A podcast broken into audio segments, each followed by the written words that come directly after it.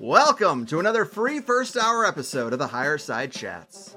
I know we want to get into the action, but I have to ask that you help me armor us up a bit for the bumpy road ahead. Because I bring you the first hour of this show without unrelated ad nonsense as a proof of concept. And if you value it, then come over to THC Plus for the $8 a month and hear the full two hour interviews as they were designed to be and as you would enjoy them most.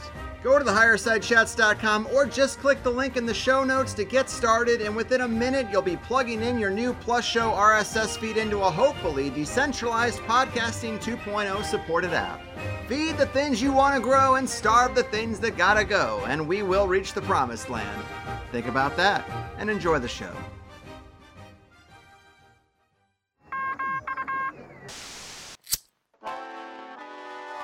In the 1930s, President Franklin Delano Roosevelt addressed the nation through a series of radio broadcasts known as the Fireside Chats. His aim was to reassure the common man that our society would recover from its troubled times. Well, we're far from 1930, and I deal with a different kind of fire. For a new era of worldly frustration, we offer a fresh conversation.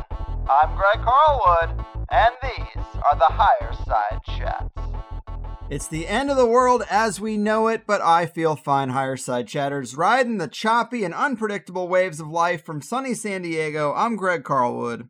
And in troubled times like these, sometimes the best medicine is to parse the paranoia and carefully crafted paradigm that supports it, to find the data and the dot connectors that can ease you back into a power position and rekindle the fearlessness one needs to truly live. And other times, with an agenda this exhausting, the best medicine is to talk about anything else. Well, call me crazy, but today we're going to try to thread a needle through both types of medicine, not by dismantling what we've been through again, but by looking at the road ahead and making sure we have the right tools for the terrain, and by diving into completely unrelated and off the radar curiosities that are just good fun. Dare I say we have something for everybody, but with me is my para esoterra podcasting brother from another mother here for the 14th time, the great Gordon White. In 13 previous podcasts, we have talked about everything from aliens, archons, astrology, and animism to hybrid humans, permaculture, potent grimoires, and the elite's secret belief system. He's the author of Starships, The Chaos Protocols, and Pieces of Eight, with a new one on the way, and he has one of the most diverse, detailed, and unique subscription services I know of at runesoup.com, offering a new magic themed course every quarter with loads of extras sprinkled in along the way. A much needed light for the darkest of dark timelines from one edge of the world to another, the medicinal mage of Middle Earth and certified shaman of the Tasmanian Shire, Gordon, my good man, welcome back to the higher side. How do you possibly come up with things to say if we're at episode 14? I'm going to need to start robbing banks or something just to, to fill out the intro at the beginning. Yes, yes. I mean, you're always putting out content, so I do feel like I always got something to say. The certified shaman. I mean, that's yeah, that's stuff. true. Exciting. You, you, know, yeah. Like to keep busy. yes. And of course, kind of a paradox of an intro, trying to offer two almost contradictory types of medicine for people, but if Big Pharma can do it, so can we. And I actually did a meditation this morning, saged the house due to the passing of our dog who died in our arms last week and wanted to get rid of that lingering bummer energy. And then I flipped a coin onto my altar and asked the spirits what the better way to start was. And they said cyberpunk, which is rising out of virus punk at the moment, as you've talked about in your recently released and really great presentation called Digital Best Practices, that is super important and also maps out the road ahead as you see it, where you make some bold predictions that I'm not hearing anywhere else really. And on the flip side of that coin was your latest course, Fairies, UFOs, and Psi, which are three reliable words on any higher side bingo card, so we will get to that. I think this makes sense, but I guess we'll find out soon enough.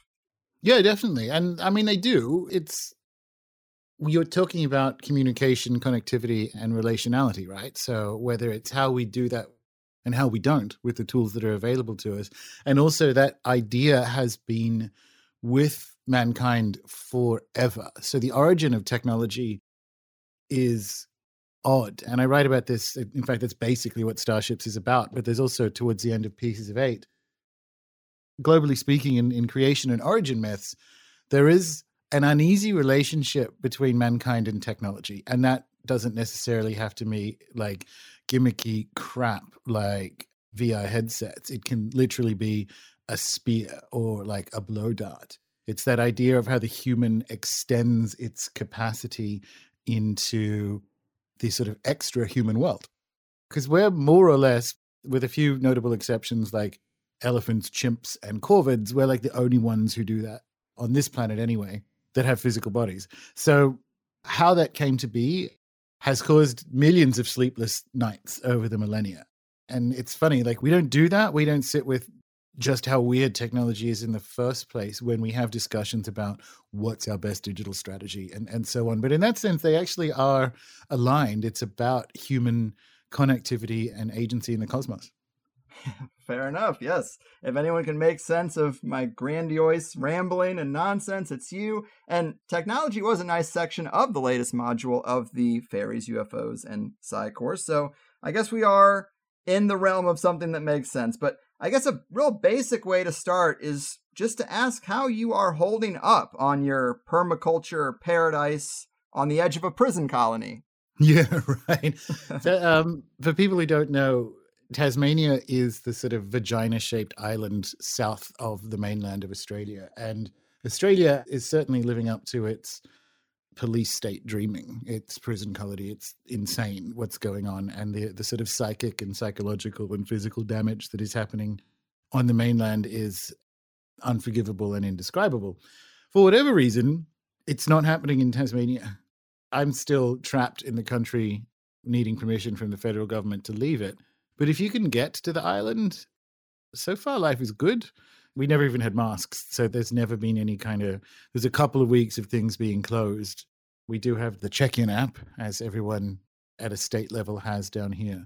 So that's what's going on in terms of physical life here. As for how that impacts people i mean not well. It's a challenging it will be the most challenging sort of psychological ordeal you'll go through at least until about 2024 to 2027 so that's not great in terms of digital health, some of the most amazing things have come out of it, which is just stopping using social media, particularly at the beginning of the year. That was has been amazing. I managed to finish the book. You just get so much more done.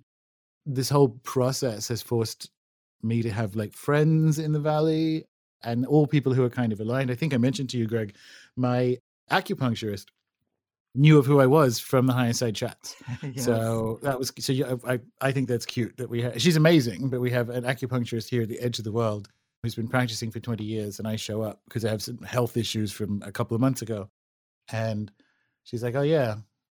I think I know who you are from Higher Side Chats. Like, no, that's good. So that's sort of what's going on here. And as for how we're holding up, you know, we do our best. We are very fortunate in how we live so, you know, we have this beautiful property on a river at the edge of the world. So if you need to just get away from the just simply iconic and demonic blizzard of what's going on online and in the world, you can just step outside. And mm-hmm. that's lovely. Yeah, yeah. And I wasn't going to bring that up, but since you did, I know, of course, you went in for acupuncture and you had told me about this energetic connection between the liver and the heart, which was really interesting and might be a good thing for people to hear if anybody out there is feeling stifled or has been sad for too long. Oh, Can you tell people about that piece of it and how acupuncture works in that regard? Well, so big claxons and caveats that this is not something I know much about personally. And I'm sure there are people listening who know a lot more about traditional Chinese medicine than me. So apologies in advance for probably messing some of this up. I went in for a, well, basically a broken heart, like the despair and whatever, and loneliness. And the last 18 months have sucked, right? Like if you look at the suicide numbers for people, young people in Australia and actually around the world, it's insane. And part of the program is despair and terror and fear and all the rest of it. So eventually that adds up. And so I kind of went in thinking it was heart stuff. And when you get your diagnosis, obviously in traditional Chinese medicine, the body is understood, I would argue, better because it, in a more holistic way, but including, you know, energetic and meridians and so on. But how something like that is understood or in my case, was that actually because the heart is the seat of your Shen, which is a kind of a part of you that is involved in going out in the world and expressing yourself and expression and so on. And it receives its support and energy from the liver, and it wasn't receiving that. And uh, my acupuncturist asked, Have you had any like restrictions on your expression or creativity in the last 18 months? And I'm like, Ah, bitch, have a seat. where, where, do I, where do we begin? And that's why I'm like, Do you know what I do as a job? That's how I found out she listens to the show because I'm like, Do you know what I do as a job? And she's like, Vaguely, because I listen to the higher side chats. And I'm like, Okay, cool. So that was really, really interesting that there are not just diagnoses that can match better symptoms you are experiencing, but consequently, as you'd expect, there are treatments and options that are available. So if you are, if you haven't looked at it before, and I know we've discussed acupuncture and so on, but if you haven't looked at TCM and you're in a sort of, you know, pandemic malaise, and that's very understandable, think about it because it's not like they can open up the old timey book of traditional Chinese medicine and go, ah, pandemic, take Dan Shen, take these herbs. Not exactly that, but you'll find that because everyone is different, and that's one of the beauties of the system being diagnostic on an individual basis, you will find ways to sort of like have bodily responses that match you and your situation. So it's been a fascinating healing journey that wouldn't have happened had all of this not go on, I guess. Well, that's a great summary. I've just been absorbing all this stuff whenever I hear about health related modalities that relate to either the water in our bodies or the electrical current of our bodies. We could say the energy of our bodies. Because those two factors seem like the biggest ones to me, and Western medicine doesn't even acknowledge them or think they're important. So, oh, I couldn't agree more. It's crazy. And as obviously, you mentioned I'm now properly certified as a shamanic energy medicine practitioner. Not that I wasn't on board with this stuff before, of course. I just have a training in a specific modality. But we are big on the water game down here because of everything taking so long. We're getting rainwater tanks and all the rest of it put in, which we paid for six months ago, that haven't showed up yet. And they'll show up just in time for the dry season because that's what happens. But anyway, it was really interesting to go through a health scare about a month ago that involved overnighting in a hospital, which I haven't done since I was, I don't know, 16 maybe.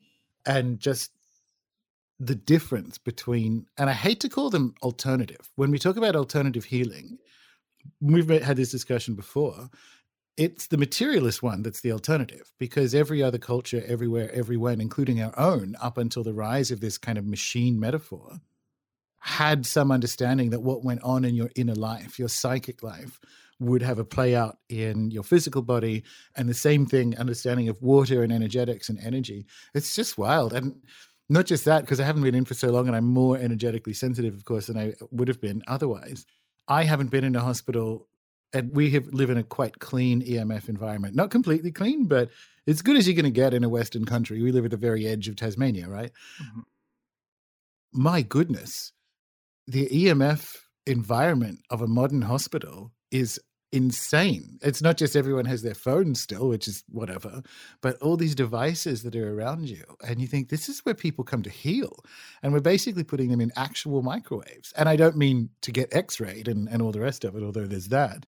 Just in general, when you lie in the hospital bed and you're surrounded by, by these emanating devices, you think, wow, where do we begin to have that discussion? Right, right. And not to go off on a tangent, but of course, I'm absorbing a lot of stuff related to pregnancy and the birth process and comparing natural environments for birth centers and stuff like that to hospitals. And the natural books all say look, as the husband, father, your job is one thing produce more oxytocin in your partner and reduce adrenaline. And what makes for oxytocin, it's a spa like relaxing environment with dimmed lights. Not these bright, crazy hospital lights and the beepings and stuff. Also, familiar people as opposed to complete strangers. Basically, everything in the hospital process is going to create adrenaline, which launches into fight or flight and stops the birth process. From an evolutionary perspective, it's like, oh, if you're going to get attacked by a jaguar, you better stop this process, get up and get the hell out of there. And those things in the modern world are triggered by the hospital experience, so say the naturopaths. And everybody else thinks we're silly for having a kid in something that is more like a spa retreat type setting. And I'm fine with them thinking that's stupid, but it is all about the production of those chemicals, which in the Western process, they're totally doing everything wrong to achieve the goals of a healthy, flowing birth process. Yeah. So, I mean, I guess ultimately it's the other one's decision. But is that the direction you're heading? Are you going to do a home birth or have you not made up your mind yet? We're going in middle ground with a birth center as opposed to a home birth. Although, as time has gone on, she's like, you know, we probably could just do it here. I'm like, maybe on the second one, but for the first one, I want at least one. experienced people around if there is a second one. So the the argument for hospitals is just in the rare instances, and they are rare. Yeah, four out of one thousand. Yeah, where something goes wrong, and then you're going to want to need to be near a hospital, right? So if you're yeah. near a hospital, you know, if you do it, I'm, what do I know about you know pregnancy and birth? But it seems to me like the argument for hospitals is when something goes wrong. But if you're near one, it's like, well, it's pretty good. yeah, it's fine. They have a process for the whole Plan B thing, but uh, as I've read in the statistics, it's four out of 1,000 women have a what they call a negative birth element, which could be something as small as a breech birth or a cord around the neck. These are things that can be solved in a home environment too. They're not as radical as the system makes them out to be or if you see a movie where it's like oh it's going to be breech i mean it's like the titanic's going down when really there are processes that doulas and midwives have to handle such a thing so pretty rare that something would go wrong especially if you've been doing the natural thing throughout the whole time but I mean, Jesus, we are off track. Yeah. Let's get into the digital best practices presentation. I've just been holding all that knowledge and been. Let's see, you could have segued into fairies there. We could have gone changelings. you could have, you know. Anyway. Yes, yes, yes. I, I was going to say when you said you didn't know much about birth, I'm like, what does anybody know? Because as you say in the module, like birth is way more mysterious than death, even, and there's just so much weirdness around it. But maybe we'll get there. So Digital best practices. People might remember us talking about your kind of utopian vision of rewilded towns with big home gardens and hobbit houses and a UFO in the driveway. This sort of back to nature reality coupled with a fully developed ether slash torsion physics model. I love that vision as well, but as you say, we have to go through cyberpunk to get to solarpunk, which is what we might call that utopian vision. And we all know where we've been so far, but it's these potential next phases of cyberpunk that are the most intense, and we don't know how close they will get to achieving their goals, but it is nice to know what those goals are, wouldn't you say? Yeah, totally. So that was obvious to me, I think, on your show when we did whatever it was April of last year. That, and I said, bubble what you think of as the virus or the health incident, and so that you can argue about that later.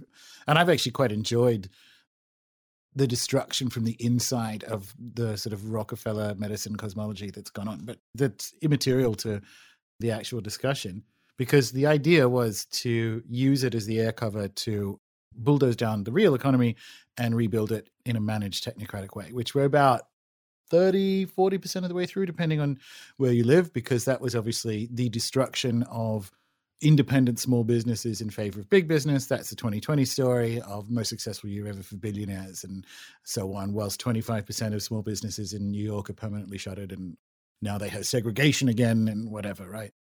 But actually, the cyberpunk component of this is the app ecosystem that's showing up, the so called vaccine passport or the check in app or the rest of it. And people seem to think that we're winning that because of what, depending on when you're listening to this, Boris Johnson. But it, like, I don't know if you understand how English mouths work, but you can tell they're lying when they're moving, particularly when they're politicians. Mm-hmm. And uh, I said, no vaccine passports for the winter. And everyone's like, yay, we won. I'm like, no, you didn't. Um, mm-hmm. And besides, the Bank of England's one of the central banks that is further ahead with the central bank digital currency. So what will probably happen is it will come through that door. It'll be like credits with your NHS app because it doesn't matter what you call it. The idea is that you will end up with a digital ID that is going to be used to manage you from a climate alarmism perspective so that you'll have a certain amount of credits and you'll only be able to move a couple of kilometers a day. Or if you eat meat, it will only be once every three weeks. And this will all be managed through the app because you literally will not be able to pay for, say, steak um, with the CBDC currency replacement. That's where they want to get to, right? So, what I've been saying from the beginning is that's where they want to get to. Not enough people know that yet. One, it won't work technically. None of these people have ever had real jobs. Like, you actually can't. It's just the ultimate in hubris. So, in terms of application or implementation, it won't work. But secondarily, not enough people realize this is where we're going yet. And when they do, when they're about to be told, hey, we're going to lock you down again to save the planet, you haven't seen the riots that we're going to get. So it all ends. It just doesn't end yet. mm-hmm. And that's what I mean by you have to get through cyberpunk to get to solarpunk. And not just that, and this is a Catherine Fitts paraphrase of Tina Turner, we can do this nice or rough. Like we're going to get to solarpunk nice or rough because yes. this process, the up and the down of this technocratic implementation, leads to a lot of really, really bad stuff. Like we're already seeing maternity hospitals, speaking of, close in New York and all the rest of it because the plan is in the process of failing in its implementation. But the only thing they know how to do is implement more each time that happens, right? That's how you get a collapse. So that's what I mean by you got to get through cyberpunk to get to solarpunk. The good news is Cyberpunk itself has many inspirations rather than necessarily technologies that are there for you. And we also have that in anarchism and similar cosmologies. We have notions of counter economics and so on. And the trouble is, in most discourse, we've replaced something like counter economics with just the word Bitcoin. It's like, oh yeah, Bitcoin. We'll just buy stuff in Bitcoin. I'm like, no, that you might, you literally might not be able to. I, I have a bunch of Bitcoin. I'm pro crypto, whatever, right? But I'm also pro crypto in the sense that there's a bunch of options available to them, not necessarily seizure, but make them illegal or force you to convert them. Like you, we don't know how that story ends.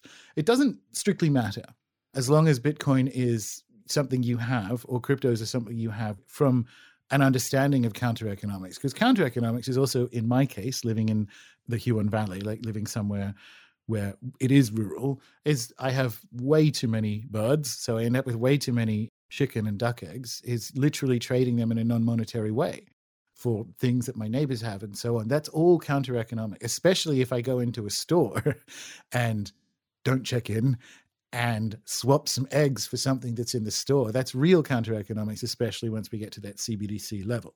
So this is what I mean by we have to go through cyberpunk to get to solarpunk or whatever you want to call it on the other side. But that's both a good and a bad news story as long as you can see it. If you can see it, if you can see that this is actually what's happening, and that's been my struggle and rally, not really struggle, but I guess um, rallying call for the last 18 months is see what this actually is in the up and the down, because we're sort of at that inflection point where it all generally unwinds disastrously next year. Hmm. We don't go back to normal at the end of that. The rest of this decade has its own challenges, which we'll save for episode 15. I don't know. but that's where we're at. And I put together this presentation because this is sort of my background. So, for people who don't know, before when I had real jobs, they were doing digital strategy and data strategy for really big companies, really big media companies in Europe. I've been on stage and on panels for Google in Germany and Ireland and, and the UK and whatever. I never worked for them, but like I was a thought leader in this space, right?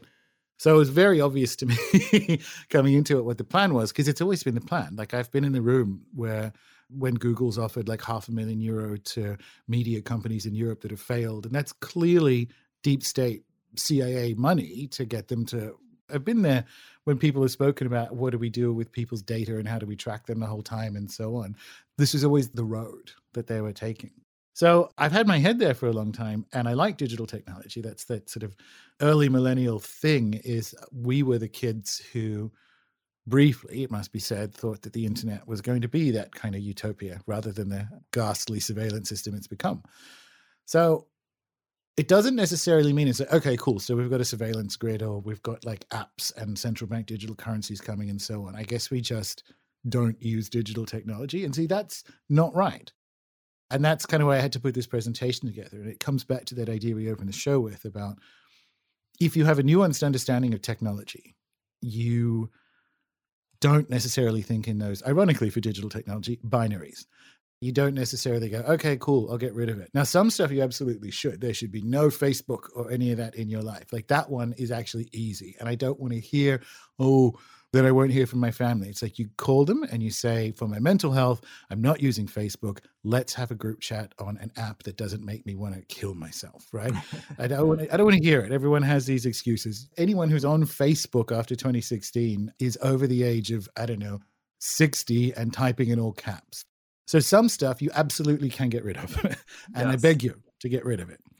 But you don't get rid of the whole thing. And what I was trying to get people's head around, and I put this presentation together, and I actually gave a presentation on the Platonic technology stack. How exciting is that when I had a mm-hmm. real job in London? It was sort of tumbleweeds at the end of it, but I built like a data management platform for a media company I was working for. I say I built, I didn't build it. I was the person in charge with delivering it. So, project manager. Yeah, just in case people think I was that kind of nerd.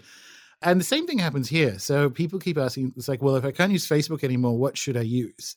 And that's real dumb capitalism, right? That's sort of, oh, I just go to Telegram then. And it's like, no, if you think like that, and I use this sort of animist Indigenous Australia idea of like, we need to be thinking about ways of thinking rather than products of thought. So if you say, well, if I can't use Facebook, do you just want me to start using Telegram? I'm like, no, I want you to think differently about platforms and connectivity.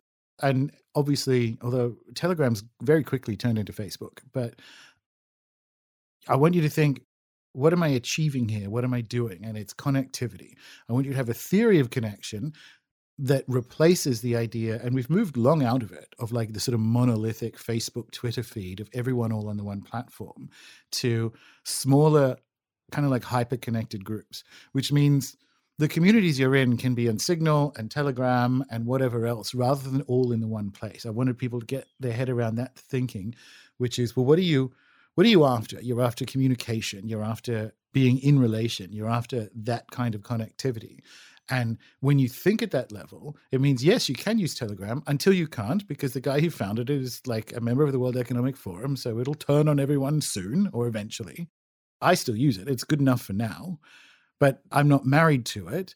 And when it gets worse, we think differently the kind of point of the presentation was to give people what's available for them to use now from a digital best practice, but crucially, how to think about how you get your own digital best practice.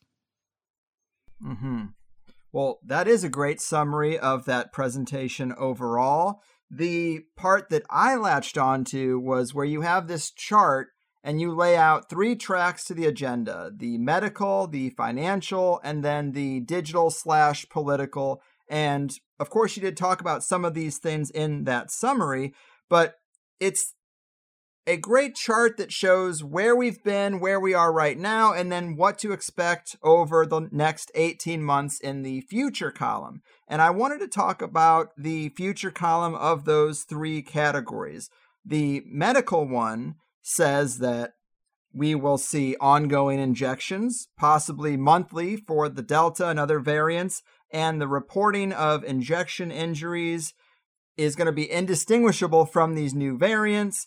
And that is exactly what I think we are seeing now. Of course, the presentation is a few months well, old. Literally, what happened. The presentation came out long before Israel worked that out. Yes. And announced, yes, that's exactly where we are. And that's where we were going to get from the beginning. We forget the very beginning of the op they showed their entire hand. The first bailout thing had a digital dollar in it. If you look at what you can see from the Pfizer contracts, it patently said that they were looking for sort of 300 million for the US, 300 million injections monthly, or like it was actually 12 times 300 million. From the beginning, that's where the plan was. This is a huge plan, which means they don't always get what they want and implement it. But that's clearly where we are. And people, especially the Northern Hemisphere heading into winter, the area that's most important for the up from a medical perspective is the one that they obfuscate at that point in time. So the slide that you're talking about was super interesting at the beginning, very beginning, March of 2020. The narrative around, I hate using the word lockdown, but whatever. The narrative around the lockdowns, it was to even out emergencies going into the healthcare system. And that lasted a couple of weeks. And they reported deaths particularly in New York, when where Cuomo was murdering people, they reported deaths on a daily basis, deaths in hospitals and, and overall deaths from it and so on, until that peak in death started to fade out. And then they moved to the PCR narrative kicked in around May, and they started calling, and this is medically not correct, a case is someone who presents with symptoms and has a confirming test, but now it's just this. We're not going to get into the PCR thing. Everyone listening to this knows it. But more importantly, they started saying PCR and case. And it was uh, Matt Hancock who said it first, as far as I can tell, in May about using lockdowns to really suppress this virus, to really eradicate it. Before, because no one would believe that because it's pseudoscience, it was we need to save the healthcare system. And then they shifted it to the cases and narrative. And every piece of the story, they've obfuscated the part that is the most critical for what's coming next. And where we are now, if you everyone again, I'm sure you've had shows on it to get into the weeds of how the CDC is reporting things like breakthrough cases and no longer asking people if they've been injected who have these symptoms, and people who are dying from side effects are being labeled as it's like well they had spike proteins in them yeah because you just injected them mm-hmm. into them and tested for it so we've hit this mess where everyone who's dying of whatever the illness is and who is dying of adverse reactions is just being called the illness. So wherever you go the blurring happens. That's where we are now and heading into the northern hemisphere. I actually think this is why britain delayed its passport over the winter because if you if you do like a French style restriction, not only will they get more unrest, but what will happen is the people who've been injected who are going out will still get sick and you won't be able to blame the people who haven't been injected. So I actually think one of the reasons they're waiting till after the winter is that you can carry on the the narrative of the uninjected being injurious to the injected over the winter. And that's when you see that coming, you just need to know there's nothing you can do about it. I mean there is, but yelling about it isn't going to help seeing it and kind of adjusting your psychology and your attitude in advance is going to be useful, I think. But if you break it into quarters, which is what I did, you see how the narrative has changed. And that's important because when I said this from the very beginning, too, we will be arguing about the numbers on our dying day, just like JFK, just like the rest of it. And that's just a hobby right? It's a hobby to do that. And it's not even, I don't even necessarily mean that pejoratively. But if you're still arguing about whether or not the virus has been isolated or whether or not PCR tests do anything or all the rest of it, have an opinion on that and have an informed opinion. And that's cool. But if that's where your head and heart are in September in the year of our Lord 2021, you're not ready for what happens next. Right. You need to be looking at where the narrative goes next and release that. It's gone. Yes. that is not what happens. So important, and that is these other two aspects. Of course, when it comes to the medical, Adam Curry has been using the term immunity as a service as to what they're rolling out. And I think that's a great phrase that kind of sums it all up. And so, getting past the medical, let's look at the financial because this is where the predictions get bold. We had the first attempt at a central bank digital currency in the first stimulus bill, like you mentioned. We have BlackRock and these big companies buying up single family homes across America like crazy, right in line with the you will own nothing and be happy about it future they've been talking about at the World Economic Forum. And then you say the plan for the next 18 months is to get that central bank digital currency established, have it delivered to people through a compliance app and we'll see those compliance requirements segue over to fighting climate change instead of fighting some virus, probably a mix of the two, but elaborate on this financial phase over the next 18 months. Well, so that's already happened. Like the news, depending on when you're listening to this last week, Microsoft, which is the same company that's been involved in the BIS innovation hubs to deal with CBDCs and also injecting chips into black arms in West Africa to kind of incentivize, with Gavi, of course, incentivize various injections even before this all happened. They're powering the infrastructure around this climate change credit card, where it literally won't work on stuff that has been deemed to have too much of a carbon dioxide impact. So they're actually testing the pipes on how you can deliver pricing based on and by the way and you know this is my background and actually what I do. But the notion that red meat has this sort of disastrous carbon footprint versus modified pea protein grown in Bill Gates's labs is wrong. It's as wrong as anything else in it. Just if people are wherever you're at on that kind of stuff.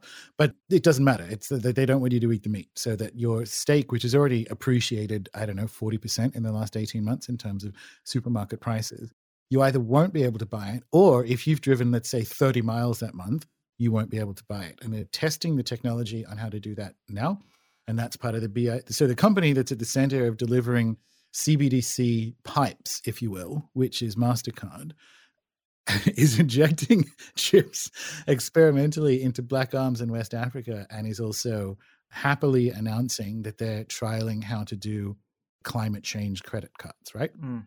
So this was always the plan. And you see it in The Guardian, you saw it last year in the middle of lockdowns, you saw it from the World Economic Forum, the whole like, wow, how quiet and clean cities are and whatever, as you know, children are committing suicide and, and independent businesses are going under, how quiet and clean everything is.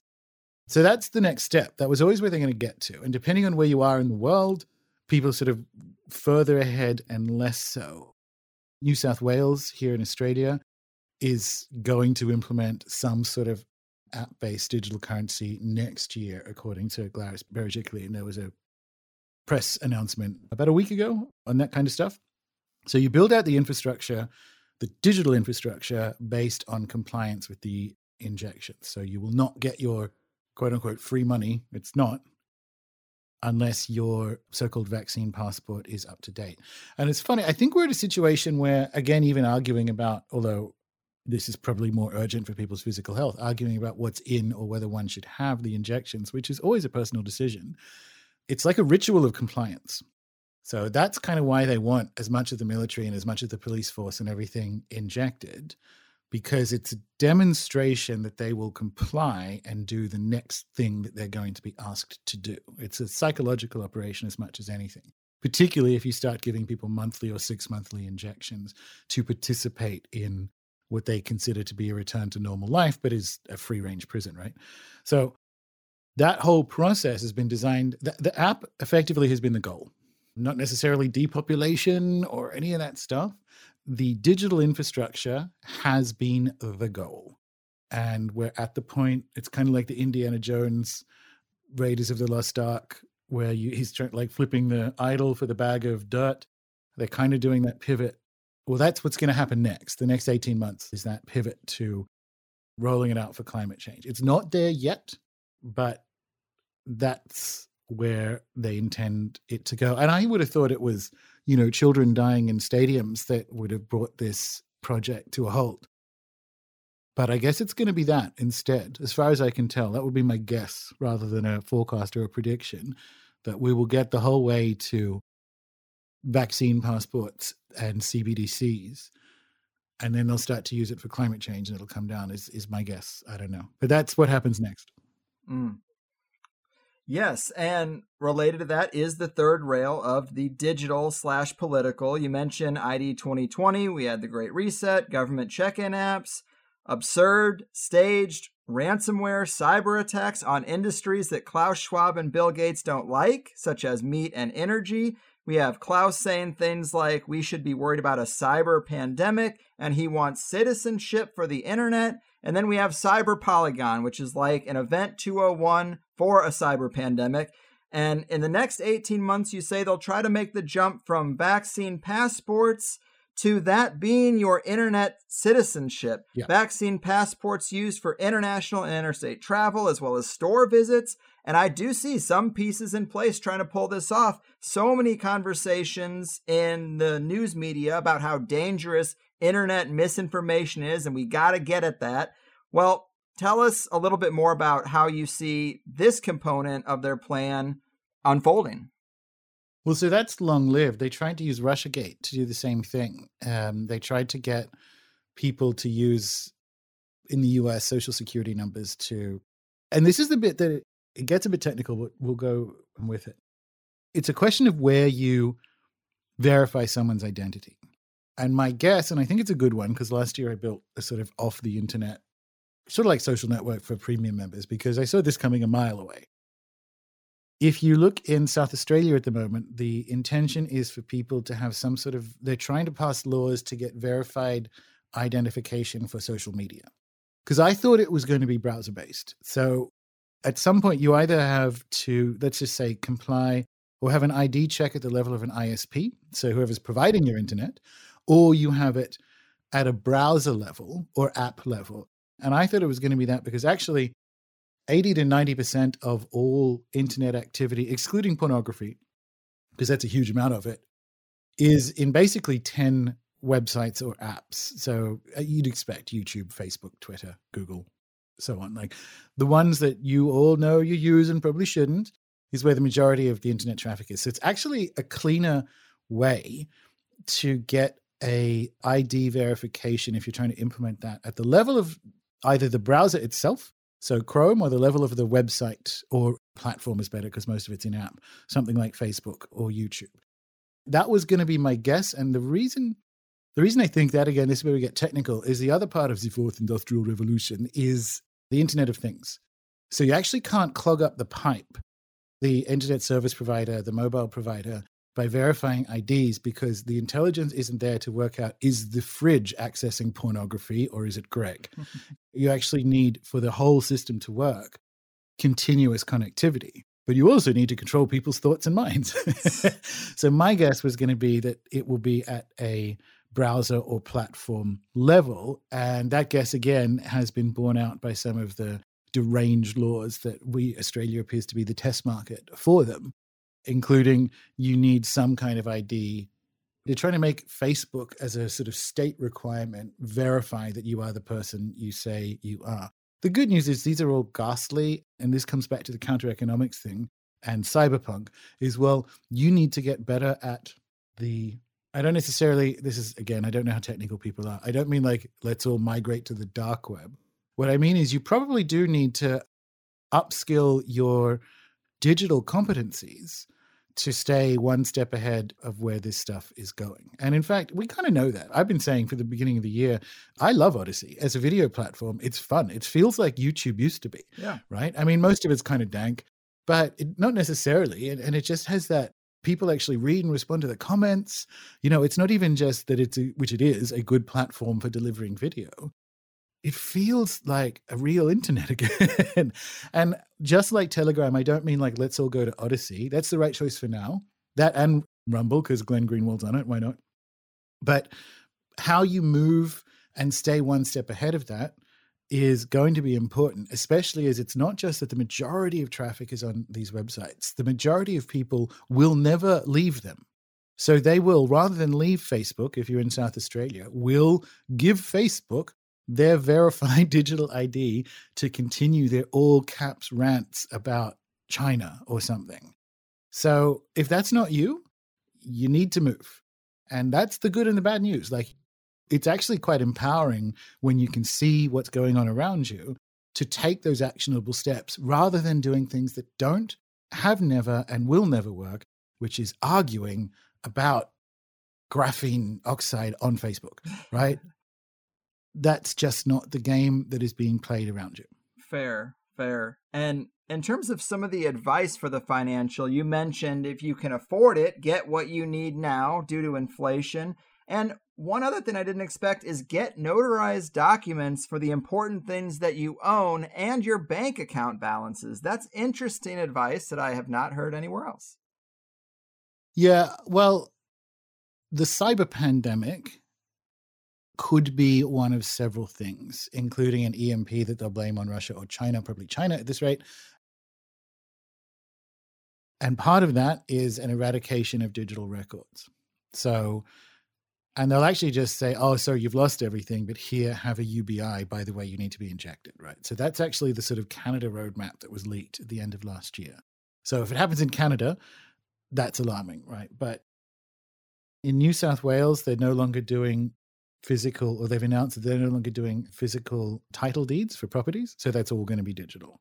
What that means is there's no documents to prove in the event of a EMP or similar. There's actually no documents that will say you own the house that you're in, right?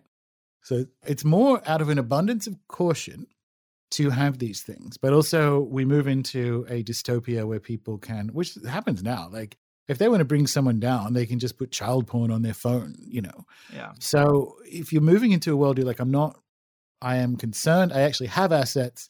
I'm concerned about this.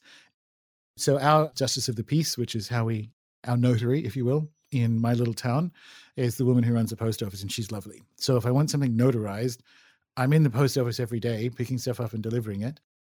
I'm not asking anyone to build a bunker, but I am saying if you are concerned, if you have personal concerns about assets and the rest of it, then get some notarized documents and have them in a fireproof vault or what have you.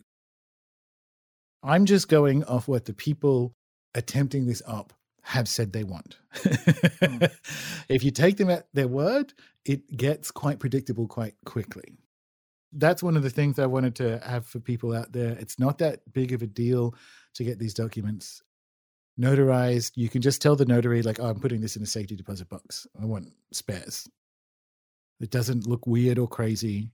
And also, don't put them in a safe deposit box uh, for the same reason. If you're in a situation where you have an, a deliberate or accidental erasure of the kind of records that your economy runs on, you're also not going to be able to get into the box. Hmm. So, that one I put at really easy to do Mm, somewhere between 5 and 10% likely but uh, like on an individual basis people listening to this show well under 1% as a scenario i don't think it'll get that far but if you kind of know this from the post-war reparations when it came to the surviving jewish families trying to get their assets and property and everything back from the nazis it's very difficult, and it's why it's still ongoing.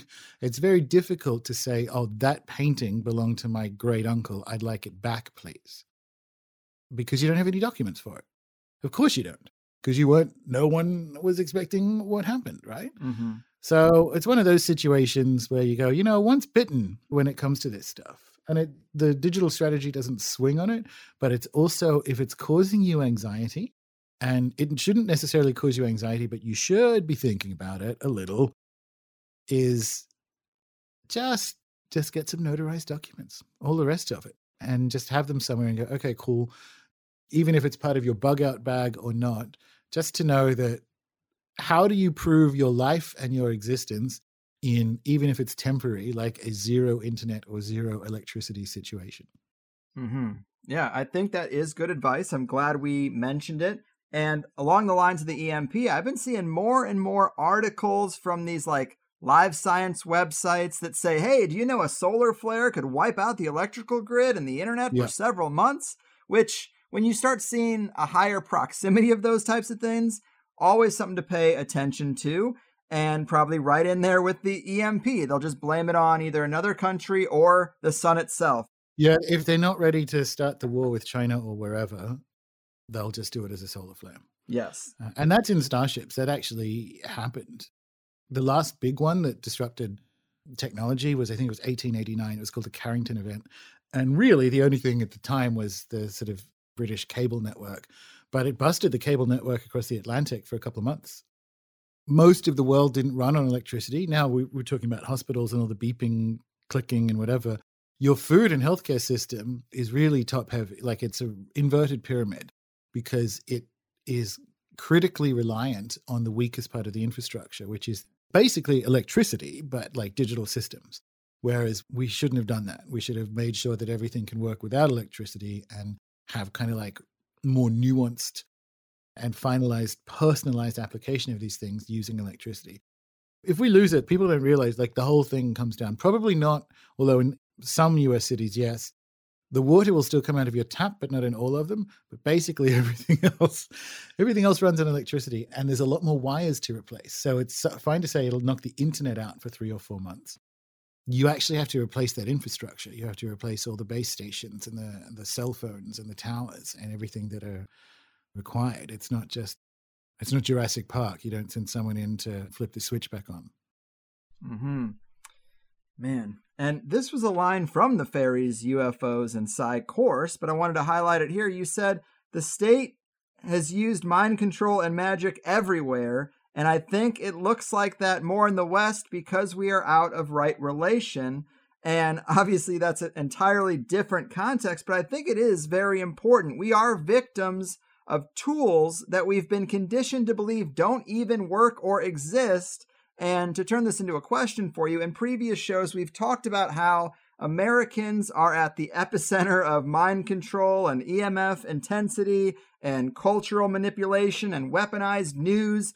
So we were primed to react poorly to all of this over the last year and a half. What aspects of this op and the responses do you find to be uniquely American or uniquely Western compared to how other countries and populations have been responding?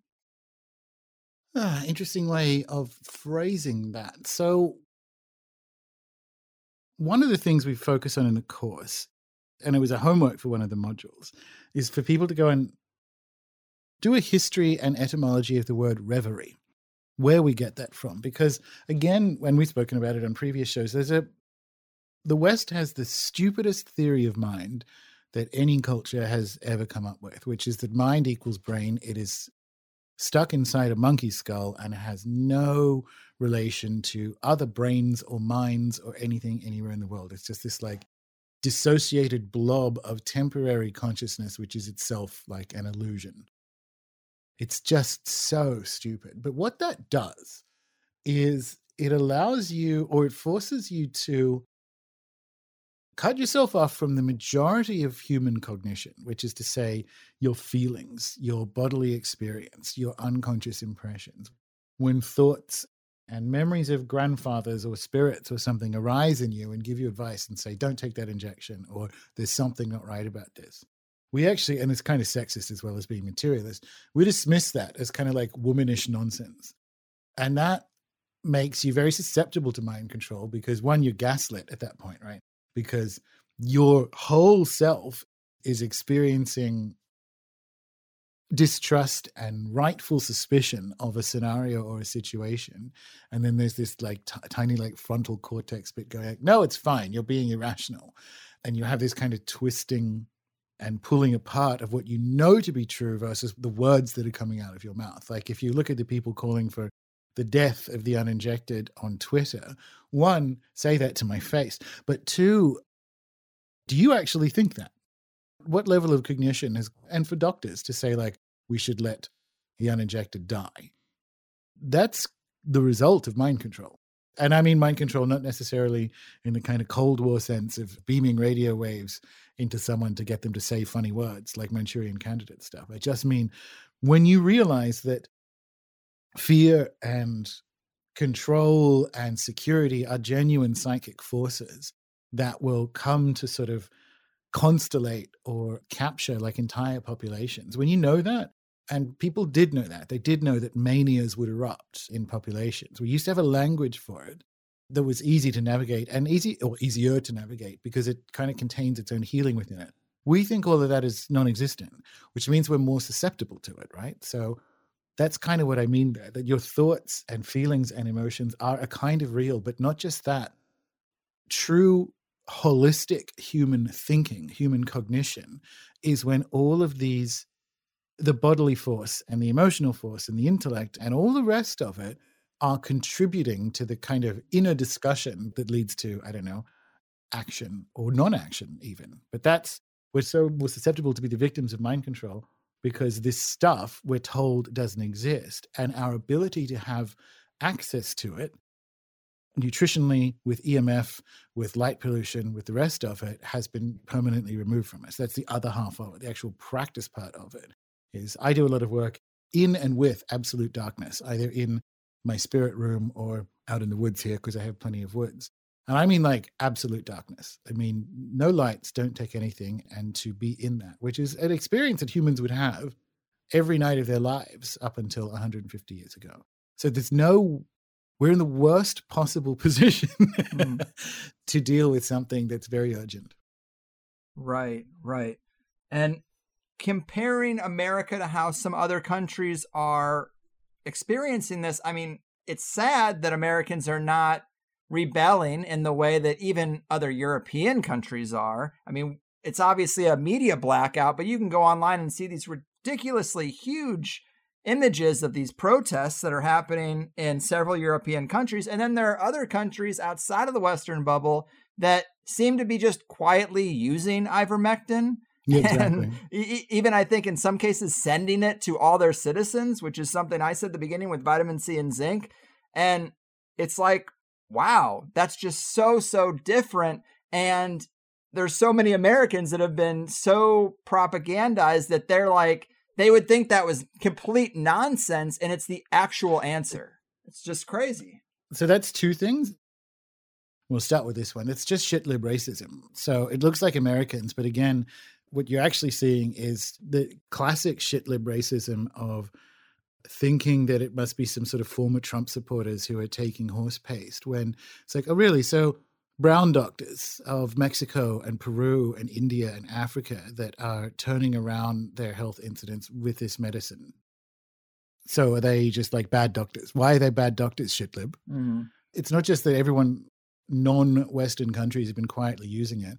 Western countries appear to have only noticed it in the last few weeks. Thank you, Joe Rogan. and I was waiting for it. It's the same racism. It's actually in the same way that America look at it internally at its own like mortality data and go, "This is really serious." And I'm like, leaving aside just how fraudulent the data are in general. It's like, why don't you consider how other countries have gone?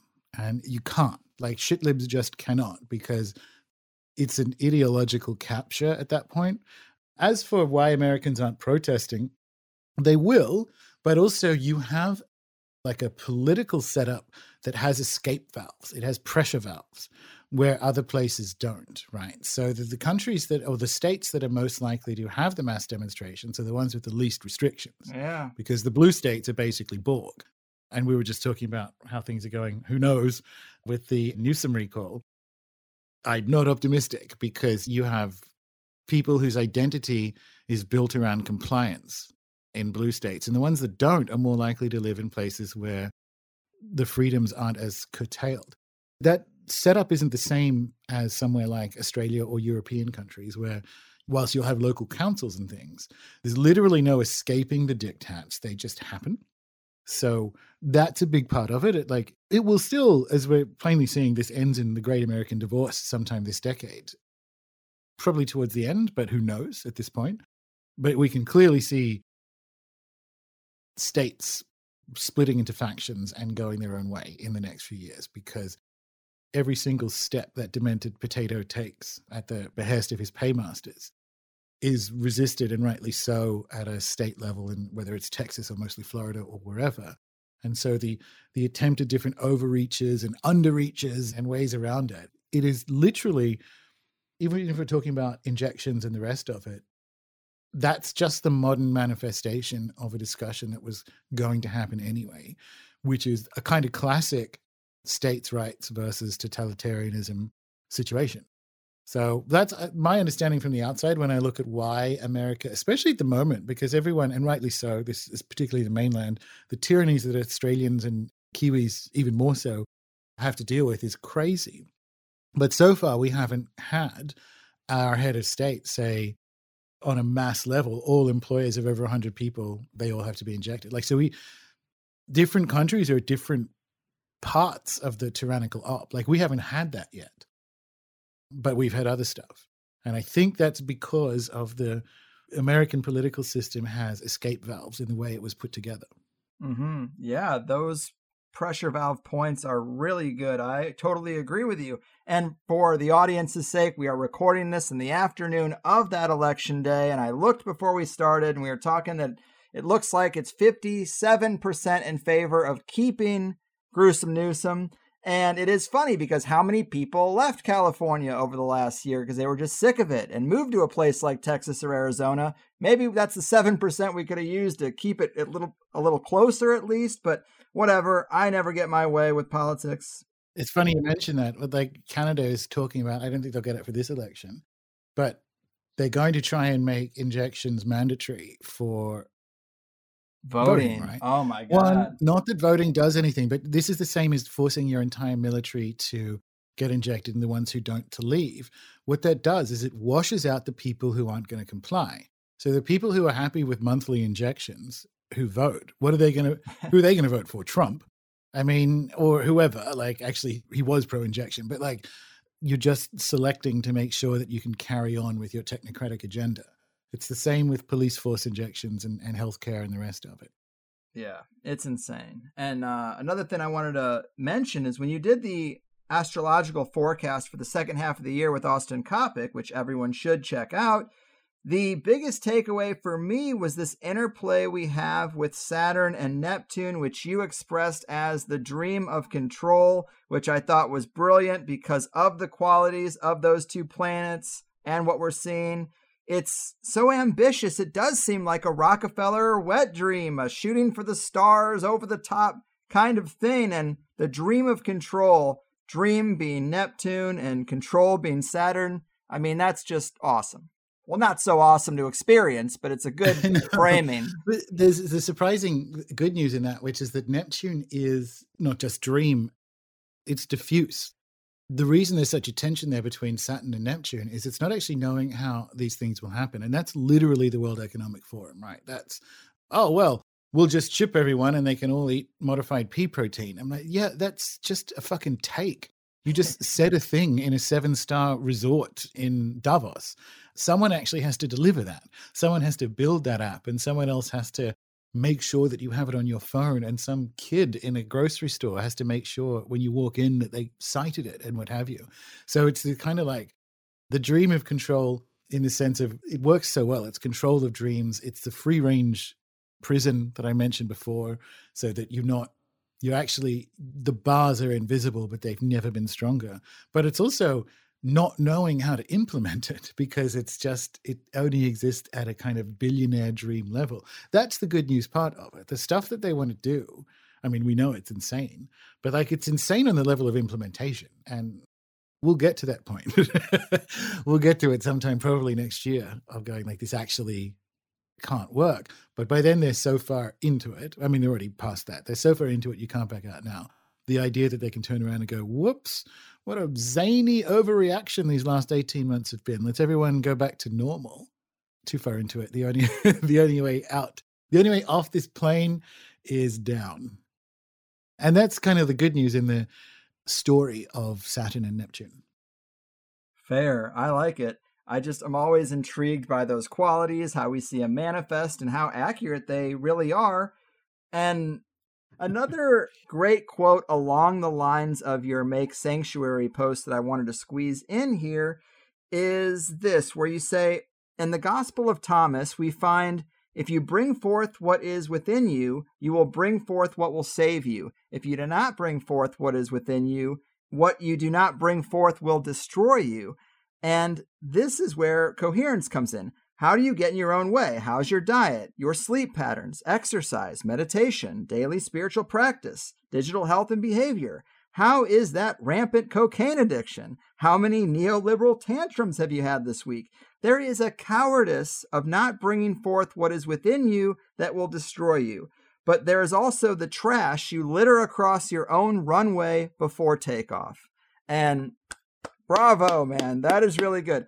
We really can't afford to coast right now. We can't afford to not be our best selves right now. But when it comes to identifying that unique thing within us that we ought to bring forth, help the folks out there who haven't nailed it down yet. How do they get at that?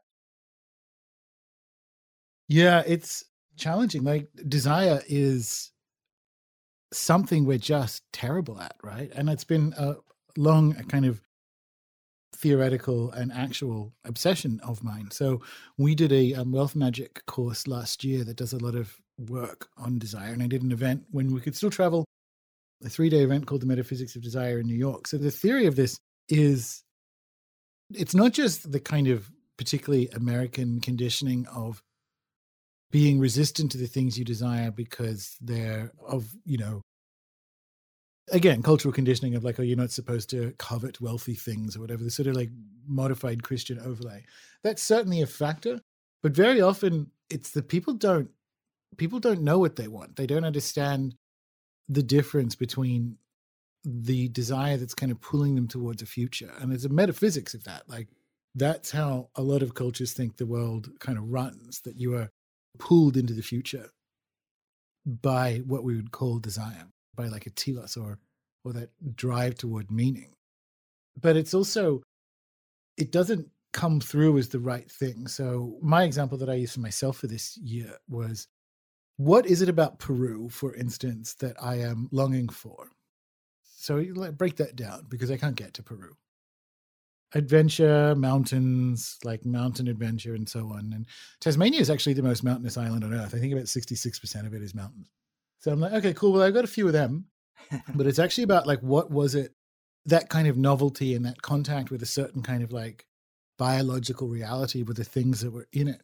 And that's how you can get in your own way. There's all kinds of stuff that you can just be unhealthy about on a physical level, but also emotionally and internally about either not feeling worthy of desire or that you somehow shouldn't desire or covet what it is. And that that can be worked on as well.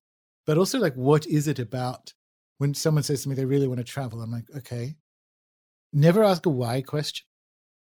A why question shuts down on yourself or if you're having doing this with someone else.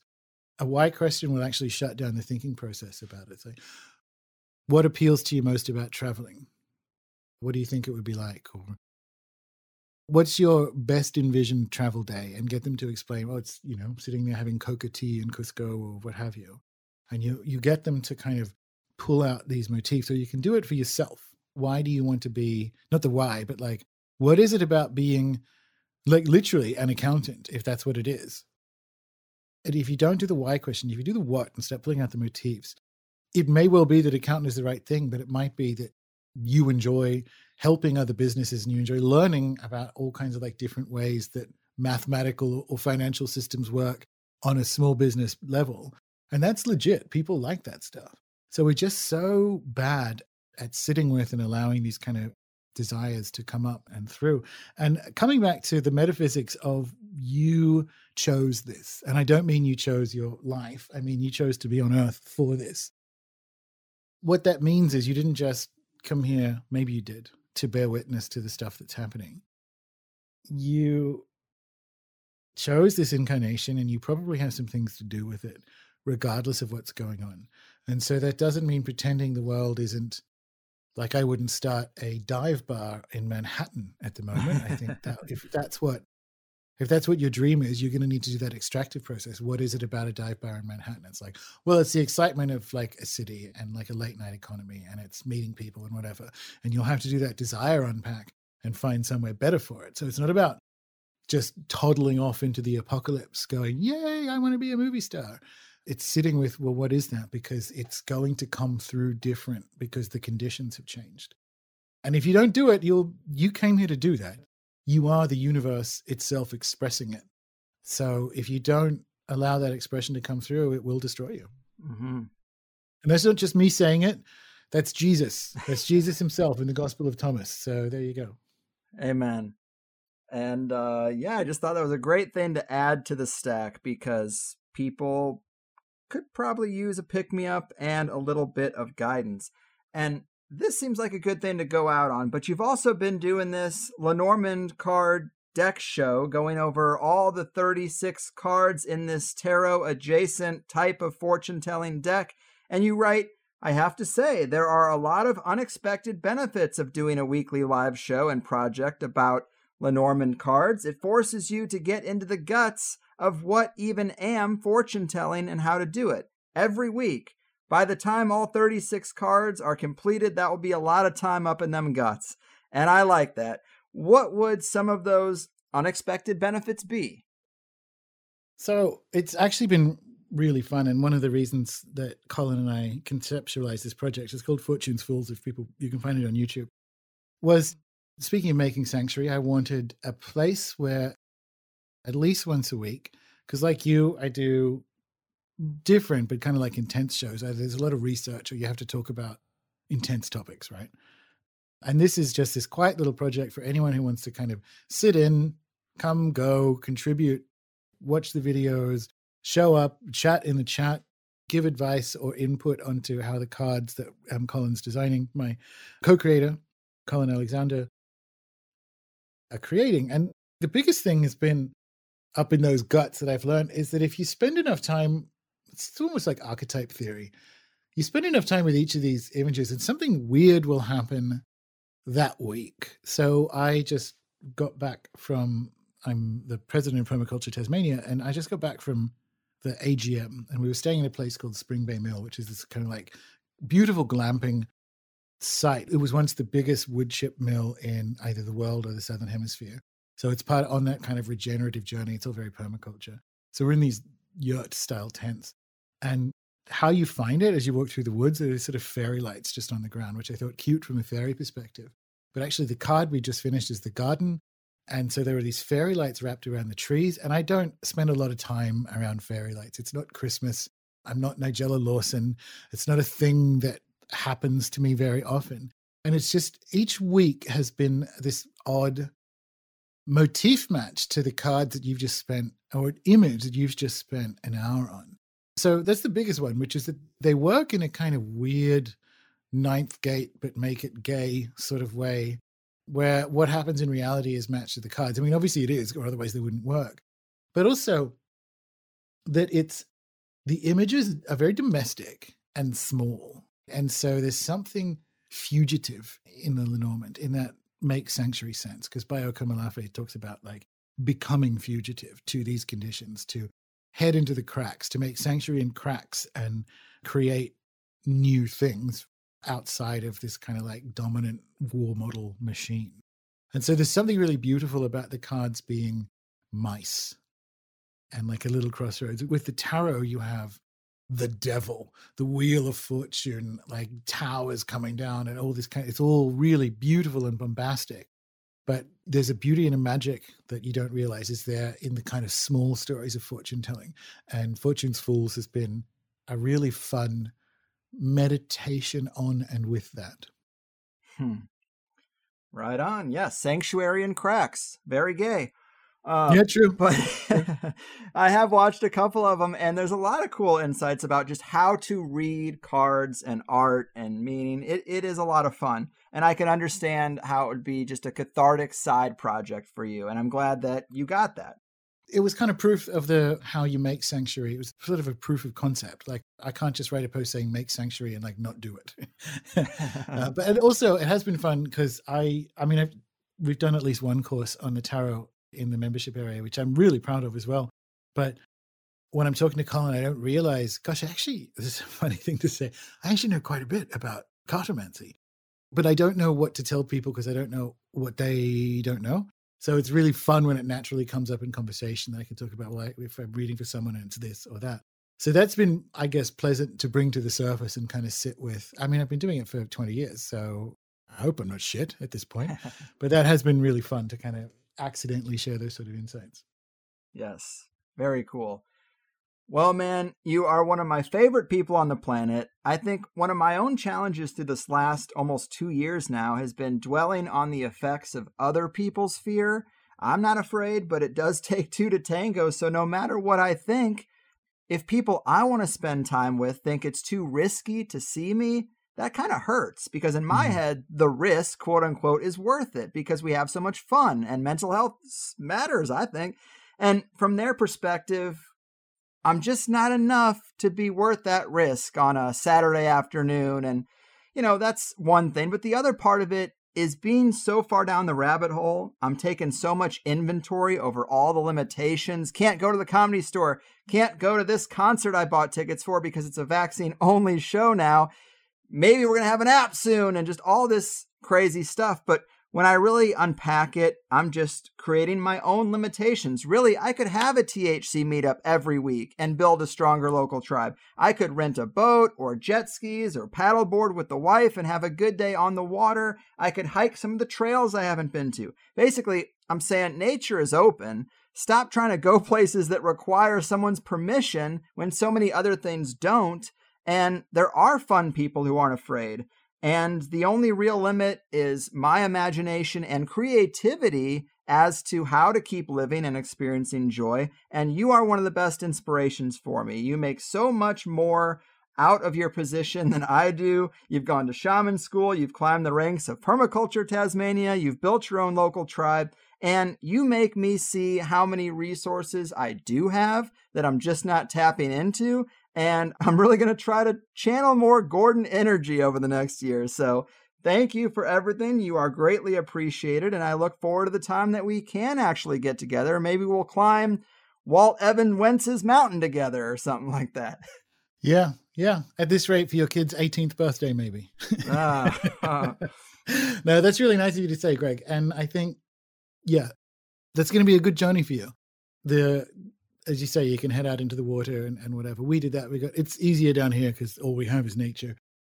But I think that's a really great way of thinking about it. It kind of comes back to what you can do and what you can't do and finding that joy. And it's been life changing to go, okay, well, nature it is, right? Rather than the comedy store and so on. That's a journey I think a lot of people are going to have to go on. And I'm sorry that people don't think you are worth hanging out with, but they will, they'll come around. Right. It's about them. It's not about me. Yeah. but you're the best, man. Of course, runesoup.com is the website. A premium membership is the key to unlocking the cornucopia of esoteric goodness that you got over there. Anything else to add? No, that's it. I'm on the next series of Magical Egypt, which comes out in a couple of months. So if you see that floating around, I'll be there. But otherwise, everything is at runesoup.com. Solid. Right on. Well, much love and take care, man. You too. Yes, people, Gordon the Great White coming back for the 14th time. Gotta give it up. Always so much we could talk about. And I really was second guessing myself that I chose correctly or let the spirits choose correctly. But knowing that the last show wasn't about the big agenda and the next show isn't about it either, we do have to take time to talk about it. Here in the States, we are just two days away from the mandate on businesses with over 100 employees to force that shot. Already, a lot of talk about nursing shortages because of the layoffs. New York City is bringing in the National Guard, for Christ's sake, to take the place of the unvaccinated nurses. Trucking and transportation shortages, shipping containers and barges just stacking up at the ports. Kids are finally going back to school and they're going to fire 30% of teachers who won't get the shot. I mean, in a real pandemic, do you fire any nurses or qualified medical professionals? I don't think so. These are the people who are on the front lines in the hospitals. So, shouldn't the virus speak for itself? Shouldn't the condition of these patients speak for itself? If we have a significant amount of people in this field, our best medical experts, who don't want the shot, isn't that curious? Shouldn't we have some follow up questions? Why would that be? Since they are making the most informed decision of any other industry. And why do they really have to go now since they worked through the whole last year and a half? Not good. And as Gordon said, it is a ritual of compliance for the police, for the military, for everyone really. But in these crucial positions in the enforcement class, it's a sorting mechanism, and I worry that anyone still capable of independent thought will resign or get fired and so who's left, you know? It really is time to support anyone and everyone who stands strong in the face of this terrible, tough decision they should never have to make. And if you're cheering on the loss of a person's ability to feed themselves and take care of themselves and their family, shame on you. I'm going to remember what people I know said when this is all over a lot of people are going to have a tough time being proud of how they acted. Did you go around advocating that people get some shot you don't know anything about? Are there going to be injuries and deaths weighing on your conscience? And I know that I'm in the rabbit hole, and hearing a dozen stories can start to sound like the sky is falling out there. But I am hearing dozens of stories of damage and death and they're kind of flooding out right now as these mandates go into effect. But are the right people finding them on BitChute? I'm not so sure. I would say, though, do not resign. Make them fire you if it comes to that in writing. Who knows how this is going to go six months from now? Who knows what kind of lawsuits are going to be happening? And you're going to want it all on paper. Provide your own job with written notices that you are not interested in leaving over this issue. A lot of companies are so scared of lawsuits that they will acquiesce on this. Why do you think HR is always trying to establish a long paper trail to cover their asses? But that's the show, and I needed these things that Gordon laid out to be on the THC record. I think it was a great use of our time. I really wanted you guys to hear the roadmap so you can prepare and recognize the signs along the way. Now I'm hearing they're going to put mRNA vaccine contents in salads because, of course, the only food they want us to be able to eat besides crickets, and where's it going to come from? Amazon? Whole Foods? Buy up the only high end organic centric brand and make it a vehicle for your bullshit? Only makes sense because this world is sick right now. It's fucking sick, and I'm losing my patience. And people will cheer this on the way they're acting out there. Good, finally, this is how we get those damn anti vaxxers. Put it in their salad and don't even label it. Yeah, just shovel it down my throat with other toxic lab made frankenfood until I glow in the dark. All right, inside voice, man, come on. You can do this. And so, yes, we talked about what's to come longer than I had planned. It's also the first time in a long time where the intro doesn't really make sense when it's just applied to the free first hour show. But hey, I've been doing this thing with Gordon for years now, and I got a bit overambitious. Plus, the material about this agenda is the kind of stuff that builds up, so it's hard to just say, Okay, it's been 30 minutes. Let's switch gears now that we're at the least talked about and most important parts of this subject. And he should get extra credit too for coming out with this over the summer, don't forget. But when it comes to what's going on right right now and in the near future, I think we got to all the important stuff you need to know. But yeah, we didn't get into fairies until the second hour. And as a full two hour show, I'm super happy with how this turned out. But the way I typically try to do it is to say, hey, let's lay out the scope of the conversation in the first hour, and then we'll dive into deeper details and side threads and my weird, weird questions in the second hour. But this is more like two separate shows entirely. I even had a good line about King Kong and Godzilla, and I was all excited, and now it's only going out to 5% of the listening audience. But look, Every full show I do, I try to make sure it's as good as it can be, and that's my job.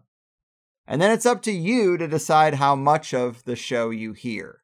And if you're judging me on half an interview, well, it's like reviewing half a movie. I guess I don't care that much.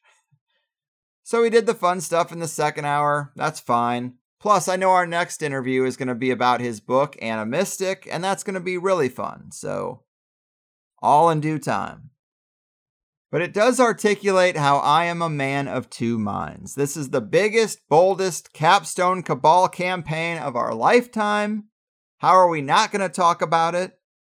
But for my own mental health, and by extension yours, we have to talk about other things too. I refuse to allow it to take up more than half my time or allow us to forget that there are other things happening and more mysteries to explore. I like to get into off the radar topics. And the COVID agenda certainly isn't off the radar. But half of those non mainstream narrative focused shows I consider to be almost lesson plans for the new world, doing my part to prepare us for the dominant of wider inclusion. Help to focus us on tools we didn't know we had and what we want to see in that new world and the pathways and solutions for how to get there from here. I know a lot of us look at the size of the wave that's coming and it seems intimidating. But I think you know what you need right now secure access to local, high quality foods and water, a bit of economic diversification, maybe accounts at several different places. Probably best to go local there too a plan for if there is a false flag solar flare or some sort of major outage? I like to think the grid isn't just one big thing with an on and off switch, so it would probably be regional to some degree. Invoke Jack Sparrow and his nimbleness and optionality. And of course, do the right things to stay mentally and physically healthy. I really don't want to just keep repeating the advice portfolio we've been building up for a couple of years now. But it's time to shore up our game. For getting connected, use Telegram. Put in your city, find the local groups and resister restaurants and retail lists. It's not a THC meetup, but I'm sure there'll be something there for you. Become a part of the THC Telegram while you're there, too. And do not fight. Think of every action as a contributor to the global energy meter. Which way did you tilt the needle today? Towards the negative or the positive? If the system wants more stress, fear, hate, violence, and aggression, are you inadvertently working for them? Or are you trying to create just as much joy, love, hope, acceptance, and all the other cheesy words in spite of them and their plans and wishes? How do we reconfigure our relationship to joy rather than just not have it? Such a well phrased question. I hope you've been thinking about that. Because depression, isolation, just trying to wait it out, not good solutions, guys. Plan now so you don't break later, because we all have thresholds, as we heard today. I feel bad for Gordon being stuck. I know he doesn't need me. He's got a lot of friends and acquaintances he'd want to spend his time with all around the globe. But it's rare that I can't think of anything to help. I can't get on a flight. I can't put him on a flight. I can't do any of the normal things I might do for a friend in a similar situation, and it's fucked up. And I'm going to be a dad in two weeks or so in this fucking climate, talking about the idea that the digital infrastructure has been the real goal, climate change oriented credit cards, the marriage between us and our digital twin, the whittling away of things like conspiracy podcasts, giving you a list of where you can spend your new central bank digital currency just like an insurance company would. I really, really hope that people who value a show like this or a community like Rune Soup will fight to stay a part of it. They're going to make you jump through hoops at some point. But let's not spend the good times worried about the potential bad times. We all have our own concerns and challenges, and we'll all deal with these things as they come. But I hope you feel like you know what you're watching for more than you did this morning. And if you stuck around for the second hour, you heard a lot of great stuff about Gordon's fairies, UFOs, and Psi course still going on now. What is Fairyland like? What is Elfshot? Missing 411, Gravity, Altered States, and Space Ghosts, Jeff Bezos and the Space Orphan, Fairy Sightings, Making Sanctuary, Fortune Telling, Action Packed, Commercial Free, Never one to waste your time. Eight bucks a month is all I ask so that I can do the best job I can do. Sign up for Plus if you feel compelled to help ease my concerns about the digital clampdown or just want twice as much show. Take care of you and yours. We will roll with the punches and use the advice our great guests have given us. We chose this time. You came across this show. You're ready. You've heard it all. You're right where you should be and only moving further in the right direction. Believe and achieve. Check out runesoup.com for more. Big thanks to Gordon as always, and to you. I'm getting out of here. Your move mandate makers, freedom takers, and obedient, ignorant agents of the Pfizer Moderna Matrix. Your fucking. Sometimes when I get down, I eat a bunch of corporate junk. Processed stuff that makes you fat. It's a weak and sickly people making industry. Don't